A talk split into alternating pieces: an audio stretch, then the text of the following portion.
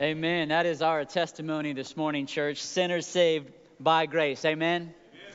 Hey, it's good to be with you. Great to gather with you this morning. You know, what's crazy, Pastor Jared, is that not only, were we worshiping before projectors, but this church was worshiping before electricity. Isn't that, some of y'all were there, remember? It was, just kidding. What's even crazier than that is that we were worshiping before air conditioning, honestly, if I'm honest. That's what I value, but... it is great to gather, and I'm proud of y'all for busting out that hymnal and praising God despite even technical difficulties. So today we worship, today we gather. As Pastor Jared said, we were made to do this. You were created to give praise to God, and so I'm thankful for the opportunity to be able to continue in worship through the preaching of His Word, and so excited to be able to sing with you all. But church family, we're going to dive into Colossians as we continue in our series in the book of Colossians, our journey through that letter. You can be turning to Colossians chapter 2. I don't know about you all, but I am constantly amazed at the technological advances that happen in our world, right? Just the fact that, I have a cell phone and I can FaceTime people and call people. I mean, it's remarkable. I don't know how that works, but it does, and I'm thankful for it. It makes my life a little bit easier, right? Or today we have cars that can park themselves, which I still don't know if that's a good thing or a bad thing, but it exists, right? We have projectors that put words up, right? Technology, it's helpful. We have watches that monitor our heart rate. I mean, there are so many things, the list could go on, so many things that man has created and designed and invented that make our life easier. Not only in the technology field, I'm also amazed at the medical world, right? The advances in modern medicine. I'm amazed at what doctors can do, at what surgeons can do. It's pretty remarkable, right? Think about how far we've come. But what's also amazing to me is that despite all of these advances, and despite the fact that our life in so many ways has gotten easier, and more connected and more integrated, the quality of our life has improved so much. Yet, when you look at charts that give you data on anxiety and stress and depression and mental illness, all of those are also at an all-time high. So as our quality of life increases, as we're more and more connected, as we're more integrated, as the luxuries we have are greater and greater, what's happening is not what you would expect. Right, because you would think that we would have more happiness, we would have more peace, we would have more joy, fulfillment, contentment, right? As quality of life goes up, shouldn't all of those things go up? But what we're finding collectively as a society, as a human race, is that we're not actually solving problems with our discoveries and inventions and creations. What we're doing is really ultimately revealing the ultimate problem, which is that there is no such thing as fulfillment or contentment or satisfaction or joy or peace or salvation apart from union with Christ. And I want to focus in on that phrase for a little while this morning. Union with Christ. We're a culture and a society that is so connected and integrated with so many things, but what we want to do this morning is lean into and point to what it means to be in union with Christ. That phrase Paul uses many times, in Christ, in Him. He uses it this morning in our text. And he uses it 159 other times in his writings. Averages out to about 12 times per letter. So this is a major theme for him. Paul's definition of a Christian is not someone who knows about Jesus, has heard about Jesus, even sits under the teaching of Jesus. Paul's definition of a Christian is someone who is united with Him. There's a union, a connectedness that takes place. The New Testament as a whole presents Christianity this way for us, right? It shows us that the Christian faith is not just a worldview, right? It's not just a set of values. It's not just some spiritual therapy that gives us peace of mind. Ultimately, Christianity is to be united in Christ. We want to talk about that this morning. Some of you are here this morning saying, gosh, There's got to be more to it. There's got to be more to this whole Christian life, this Christian journey, right? If we're honest, some of us here are bored with it. Some of us are burnt out by it, right? It's easy to just to become bored when we don't understand the connectedness and the union and the deep relationship that takes place. We've been there before. Some of us are burnt out. We're tired of it. We've gone through the cycle so many times. We've tried harder every time only to realize we didn't measure up, and that's exhausting. Listen, if you're there this morning, can I invite you in to the depths of the gospel? Can I invite you into the person of Christ? Can I invite you into union with him?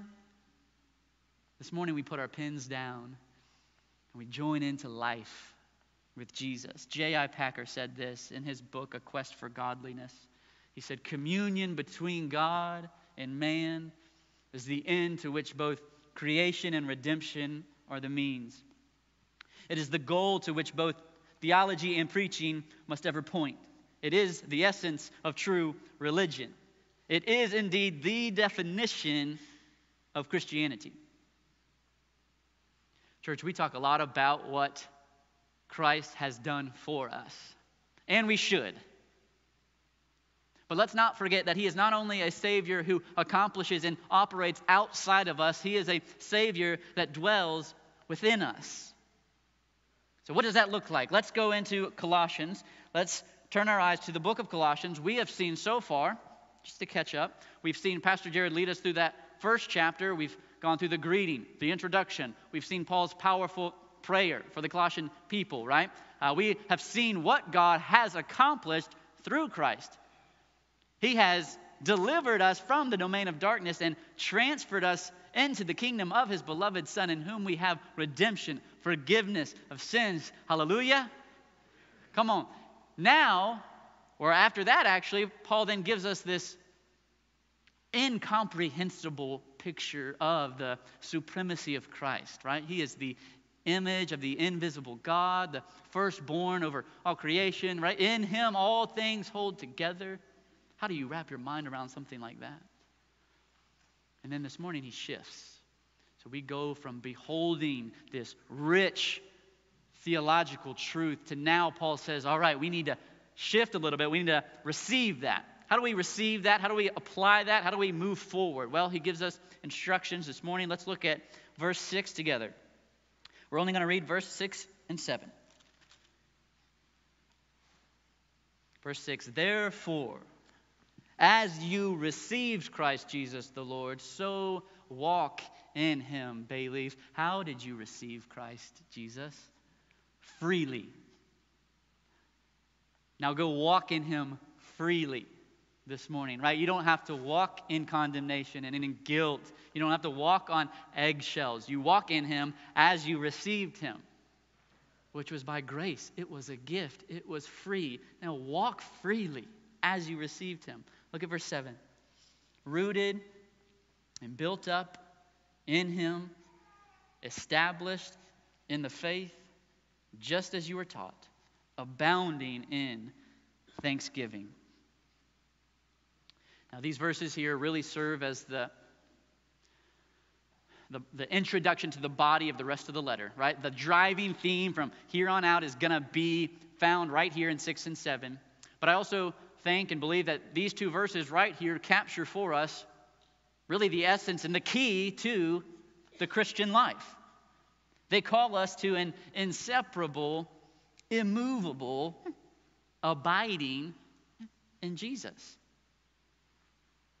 So I want to look at really two things. What does that mean, right? What does it mean to walk in him, to be united in him? We want to really develop kind of an understanding of that, but then look kind of at a picture of what that looks like. What does it mean? What does it look like? Paul's language will kind of help us develop a visual on what it looks like to walk in him, all right?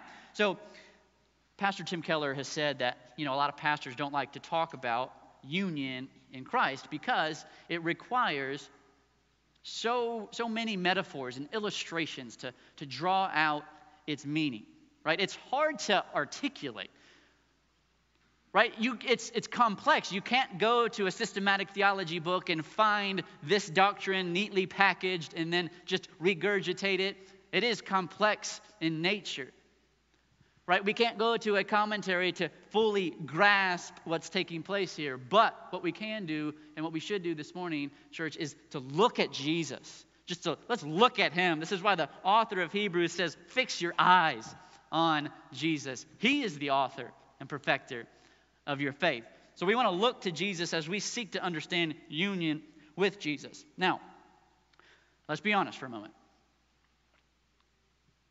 You get to these verses where it says, my version says, therefore, right? Yours might say, so then. But we recognize, okay, this is a shifting point. This is when the application starts to sink in, right? We've seen the theology. We've seen Paul lay out some of these doctrinal statements. And therefore, okay, now I got to go live this out. Paul's letters always have that transition point, right? Therefore, go, okay. And now, in our flesh, how do we respond to that? Because it can be easy to read these verses and say, okay, all right, then I guess I got to go be a better Christian. I need to go be more committed, or I got to be more generous or more disciplined. And church, those things are true. Those are a part of the Christian faith. But what you and I need this morning is not for someone to tell us that. What you and I need this morning is for someone who can empower the Christian life in us, right? We need someone who can produce the Christian life in us. Think about Jesus' first invitation to the disciples when he called Peter and Andrew. And he said, hey, follow me. And then what did he say? He didn't say, I hope you learn quick, right? Hey, follow me. Try to keep up. He didn't say that. He said, follow me. I will make you fishers of men, right? The Christian life is lived out of the empowerment of Christ himself. He enables us to follow his example. So these verses, the whole point of them is to call us out of the patterns and the rhythms of self-reliance, right? And into life with Christ. A life that doesn't just seek to follow his example, but one that is empowered by his presence in order to live out that example. If you're here and you're trying to follow Jesus' example without Jesus' empowerment, we will, like we've said already, either get burnt out or get bored with it. You will see the Bible as nothing more than ancient literature. Jesus becomes some idealistic version of a human that you'll never be able to live up to. What's relatable about that? What's applicable about that, right? Perhaps you're on the burnt out end where you've done the religious things so much and you're sitting here saying, "What? There's got to be more to this." Right? And you've gone through that cycle and you're exhausted because you've tried to be more like Jesus. And in good intentions have tried your best. But day after day you're reminded that it's just not good enough. Honestly, I think a lot of us are exhausted not because we are in active rebellion against God, but we're trying to do the work of God in our own strength.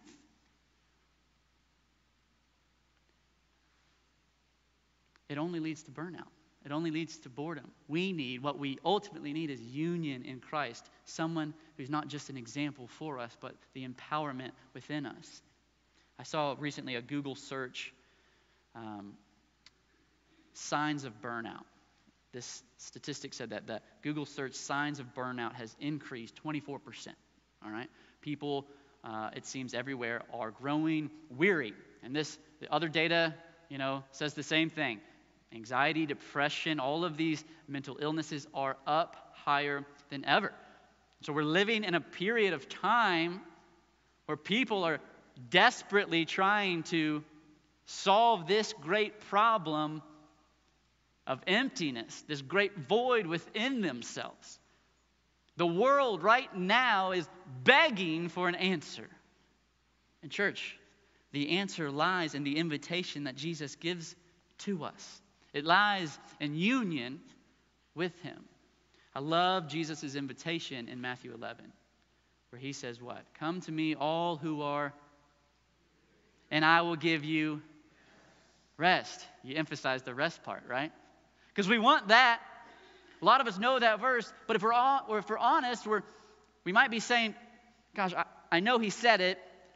I believe it's true, but I don't feel it in my soul. Right? Some of us are here, and there's just this simmering uneasiness in our life that we can't seem to shake. And we can't even identify sometimes why it is we're not at rest. We're not at peace. Where's the key to receiving this rest? Well, what does Jesus say after that? He says, I'll give you rest. Take my yoke upon you. Learn from me. I am gentle and lowly in heart. He says, my yoke is easy. My burden is light. So in other words, his invitation is to a way of life that is not an escape from all burdens and problems, but it is a way that you are empowered within those circumstances. He doesn't say, give me your yoke, which is a tool that would go across the shoulders of animals to help pull a plow. He doesn't say, give me your yoke. All right, now you're good. Now run along. Right? He says, no, give me yours. Okay, here's mine. Take mine.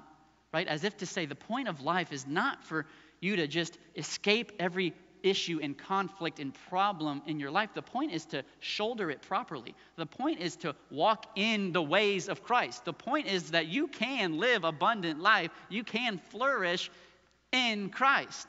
His whole invitation is for you to come and exchange your yoke. Not get rid of everything, it's to shoulder it in a healthy way. And the only way we can do that is in Christ. His desire is to be in union with you. I want you to hear that this morning. He wants it. Right? Sometimes we get this idea that we're just tolerated a little bit by God. He's fulfilling some kind of obligation. But can you receive it this morning that he wants you? He wants relationship with you, like deeply, like more than anything. What were the Father's first words after Genesis 3? Right? The fall of man. Adam and Eve sin and rebel against God. That union is separated. What does God say? What have you done? No. He says, where are you? The first words out of the Father's mouth is language of pursuit. That union has now been severed, and the first thing God says is, where are you? And the rest of the story of the Bible unfolds in this grand narrative of God making a way back to his people. Union is always the goal. His presence with us is always the goal. So what does it mean to walk in him? It means we're empowered by him. We rest in him. We surrender to him. Paul uses that phrase, to walk in, because it's a very Old Testament way of describing relationship with God. It's a very Jewish way of communicating lifestyle and rhythms and patterns of life. The Old Testament says, Genesis 6:9, we read about Noah. Noah was a righteous man, blameless among his contemporaries. Noah walked with God. Genesis 5, Enoch walked with God. Abraham walked before God. Deuteronomy 8:6 says for us to keep the commandments of the Lord your God by walking in his ways. It's not just communicating a step-by-step action, right? The action of walking. What's interesting is that the word to walk is often, hundreds of times actually, translated to live. To live. So what's being communicated here is not some robotic action, but it is the lifestyle and the way in which you live. It is God's presence and action in you and through you, right? He is not just an example we observe. He is the one who empowers us to move, to walk with. So hopefully now we've grasped the importance of, at least, union in Christ, right? Now, there is not enough words in the dictionary, nor do I have enough knowledge to ever fully articulate the mystery involved in what it means to walk in Christ. But it is Paul's first instruction to the Colossians. Before anything, walk in him. So now he moves into verse 7, takes it a step further for us. Gives us a little bit of a picture. If you're like me and you like the pages with the pictures on there, all right? That's what he's helping us with. He's giving us descriptives. He's taking it a step further, right? He's telling us that we're called to walk in him. Now, this is what that looks like. There's a way to do it, right? Again, it's not just robotic, mindless, religious routine. It is, hey, this is what it looks like to walk in Christ. There's a deep-rootedness. You're built up, right? He's given us a picture. Now, for you business owners, think about it this way. If you hire an employee, your desire is not to just find someone who can fulfill the task, right? Who can just do the bare minimum or complete the assignment. You want someone who is going to root themselves in your company and believe in what you're doing, right? And empower the good of the business and really care about that culture. That's the kind of person you want, right? In the same way, we're walking in Christ in a way that is deeply rooted in who he is. We are built up in a way that projects and promotes the kingdom. So notice with the language he uses, there's two actions taking place. There's a downward action and there's an upward action. Right, we are rooted in his truth. We are rooted in Scripture. And it stabilizes us, provides foundation. And then we are also, this is important because it goes with it, we are built up. We are built up as the community, built up as the church to proclaim him. There is growth beneath the surface and growth above the surface. And one without the other is incomplete and without fruit. Think about it. If there is a giant root system outside, but there is no tree above it, then you would just never know it existed. It would be unknown. It would be irrelevant. Likewise, if there's a tree standing with no roots, it would fall with the first gust of wind. Downward growth, upward growth are both important. To walk in Christ is to root yourself in him so that the life you display proclaims him.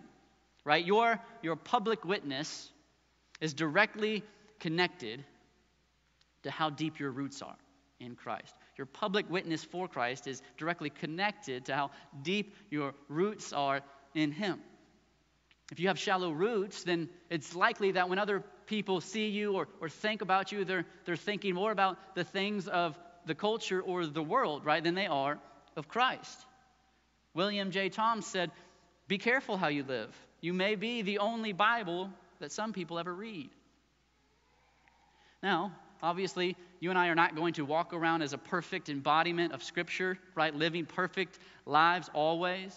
Yet the gospel is so powerful that even in your faults and even in your shortcomings, even in your sin, we can promote the glories and goodness and mercy of God, right? You can display gospel in your repentance. You can display gospel in forgiveness and in reconciliation. Right? You can display gospel by simply saying, "I'm sorry," in a culture that doesn't ever want to admit fault, right? What does your public witness say about who Jesus is? It has to do with our roots. Walking in him means that you look like him because your roots are drawing nutrients from the life of Christ.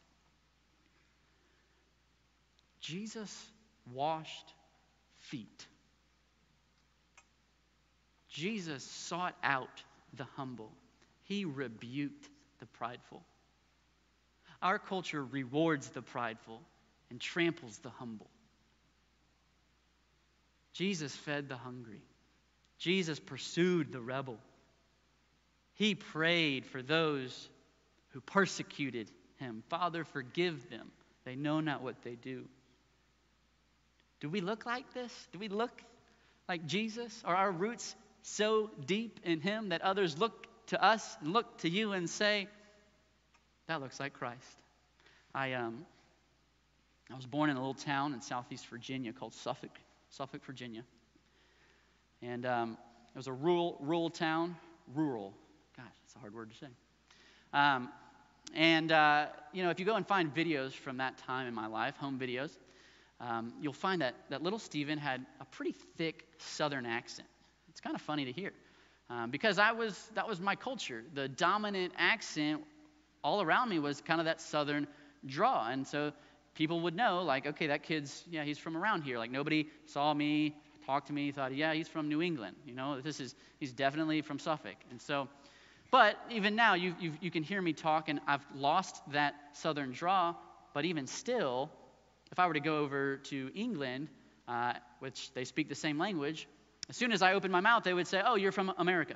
You're from the States, right? Immediately upon talking, they would recognize that I'm not a citizen there. I don't belong there, right? They would say, you're from America, just by the way I talked. Friends, church, do people know that our citizenship is of another kingdom, right? Can they pick up on that? Can they see that? Because your life is so rooted and anchored in Christ. Do they know by the way you talk, by the way you listen? Do they know by the patience in your life, by the compassion in your life, that you have a citizenship that does not lie here in an earthly dwelling?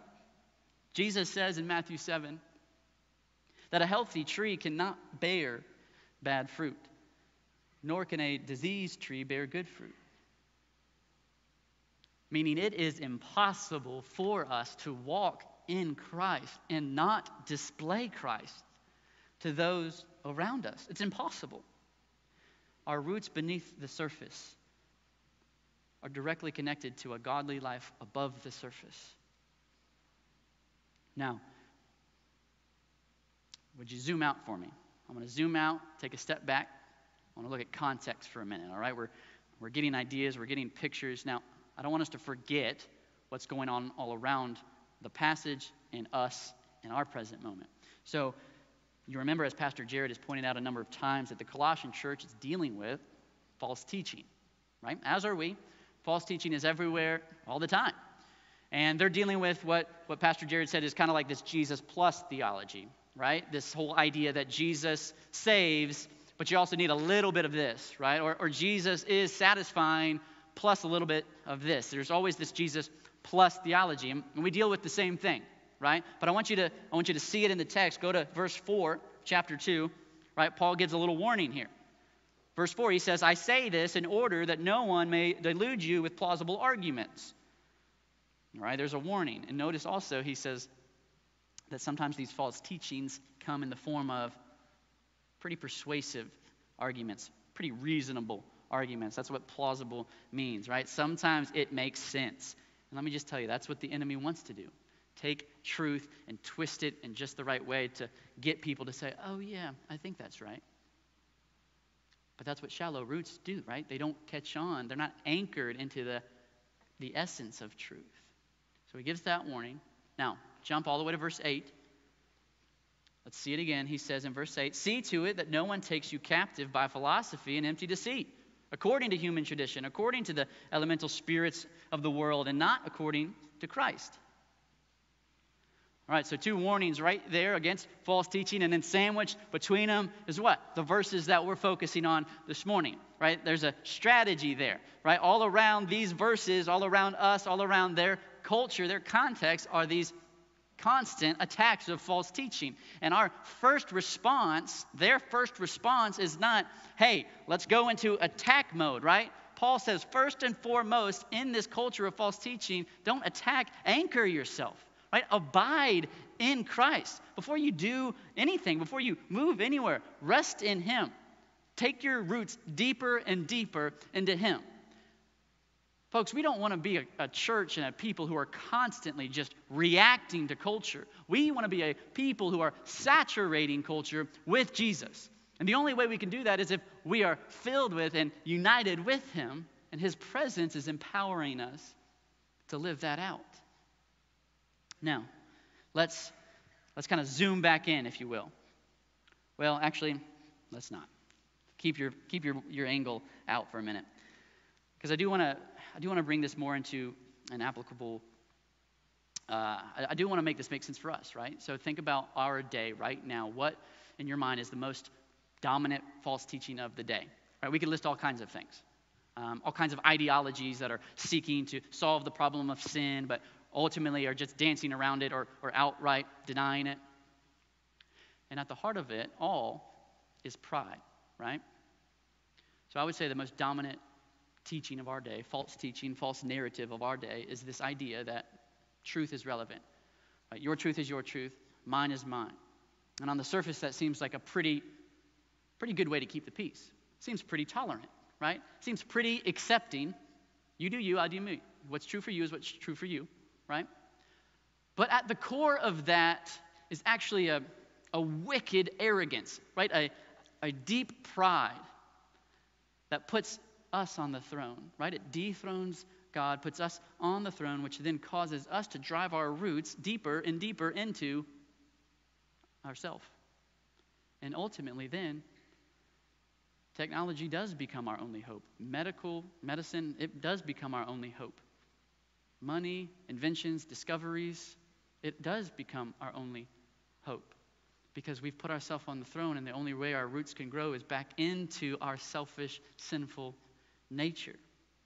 It's pride, trying to disunify relationship between us and God. There was a minister once, and a minister, actually a Boy Scout and a computer expert, all right? They were on a plane together. They were the only passengers, and at one point the pilot popped out of the cockpit and jumped into the cabin and said, "Listen, guys, the plane's going down. We're going to crash." He said, "But there's only three parachutes on board, and I'm going to take one because I've got a wife and three kids." So he grabbed the parachute, jumped out. Then the computer genius looked at the other two and said, "Listen, I'm one of the smartest guys in the world. They need me, so I'm going to take one." So he grabbed the parachute and jumped out. And then the minister looked at the Boy Scout and said, "Son, you're young. You've got a lot of life to live. You take the parachute. I'm going to go down with the plane." And the little Boy Scout said, "Relax, Reverend. The smartest man in the world just grabbed my backpack and jumped out of the plane."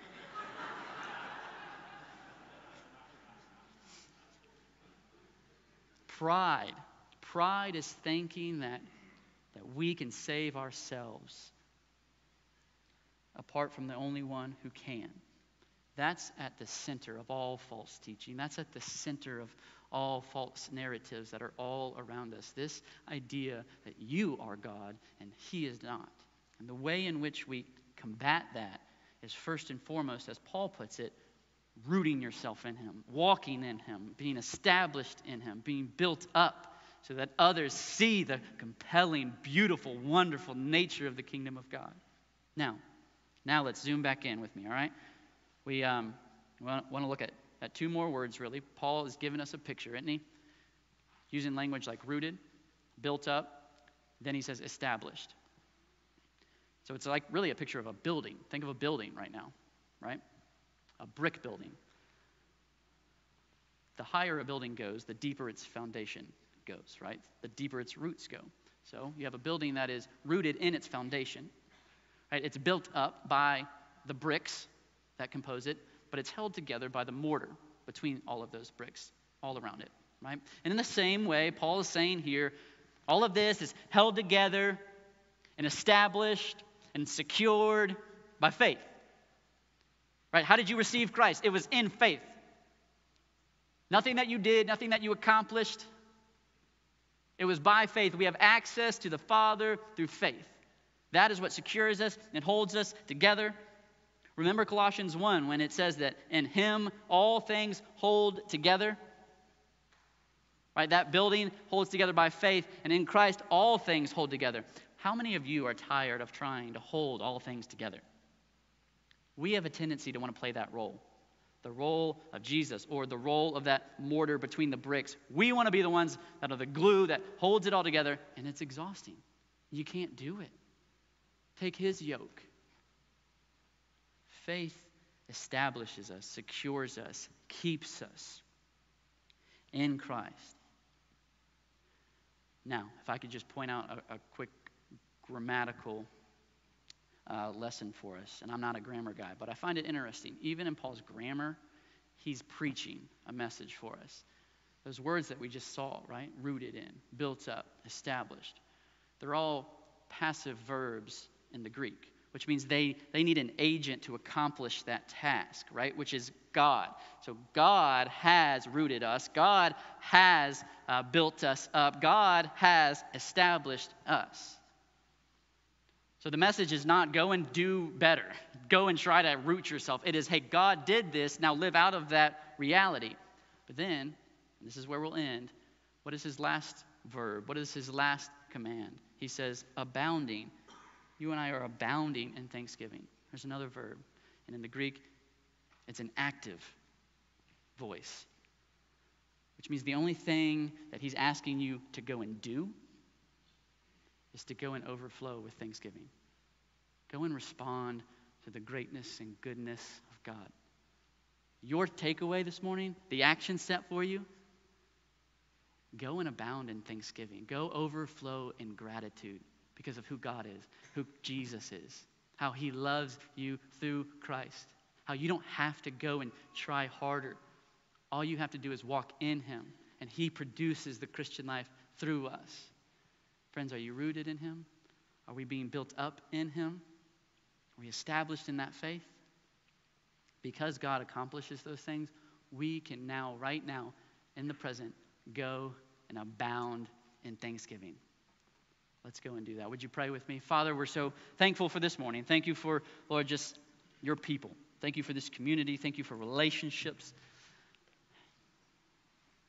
God, thank you ultimately that you have not left us to figure this out on our own. You have not left us to try to work this out by ourselves, but God, you came to us. Thank you for Jesus. Thank you for the cross.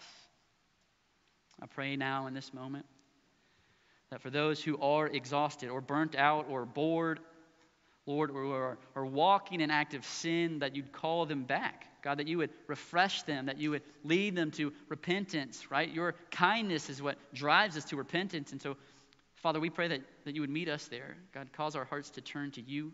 Give us eyes to see, ears to hear, Lord, as we respond to your word and, Lord, your goodness. It's in Jesus' name we pray. Amen.